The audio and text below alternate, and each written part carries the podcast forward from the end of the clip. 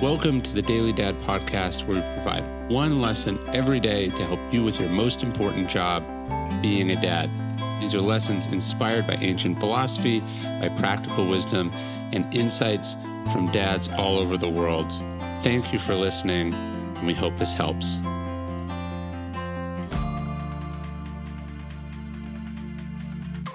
Make your name mean something. When Cato's son Marcus fell at the Second Battle of Philippi in 42 BC, his final act was to shout his father's name. When Cato's daughter Porcia wanted to prove her mettle to the conspirators as they plotted against Caesar, she simply told her husband, I am Cato's daughter. That's the power of legacy. That's what it looks like when you have taught your children not with words, but with your own actions. Now, thankfully, today we live in a world that's far less violent. We hopefully don't have to worry about our kids giving the ultimate sacrifice inspired by their patrimonial legacy. But is it not still essential that we inspire them, that we provide footsteps for them to follow in, set a standard that they strive to live up to? As you go through this world deciding how to pay your taxes, what industry to work in, who to vote for, what kind of neighbor to be, think about what sort of tradition you are setting. Remember, providing for your family is not just about having a house and warm coats in the winter.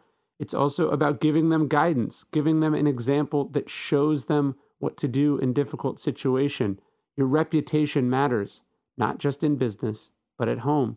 Seek to live and to parent in such a way that your name means something to them, that they understand they were born into something, that they were raised by someone, which instills a kind of responsibility and obligation as well as competence and confidence in them that they are your son or daughter and that this matters, that it means something, and that it should inspire something. I think one of my favorite things about being a parent is sort of made me a kid again in a, in a weird way. So every night, my wife and I have a bowl of Magic Spoon cereal. It's the dessert we have. We try to generally eat healthy, uh, but you know, you have these cravings having all the kid stuff around the house. What I love about Magic Spoon is there's no gluten, uh, basically no carbs, no sugar. It tastes like Captain Crunch or, you know, Cocoa Puffs or any of the cereal you remember as a kid, but you know, it's actually good for you. A box of it's got as much protein as a dozen eggs. I absolutely love Magic Spoon. I invested in the company. It's been amazing. Uh, you can check it out. People have loved it. I've recommended it in my newsletter and some other stuff before. Just go to magicspoon.com and use code Ryan Holiday for free shipping. It's awesome. You'll love it.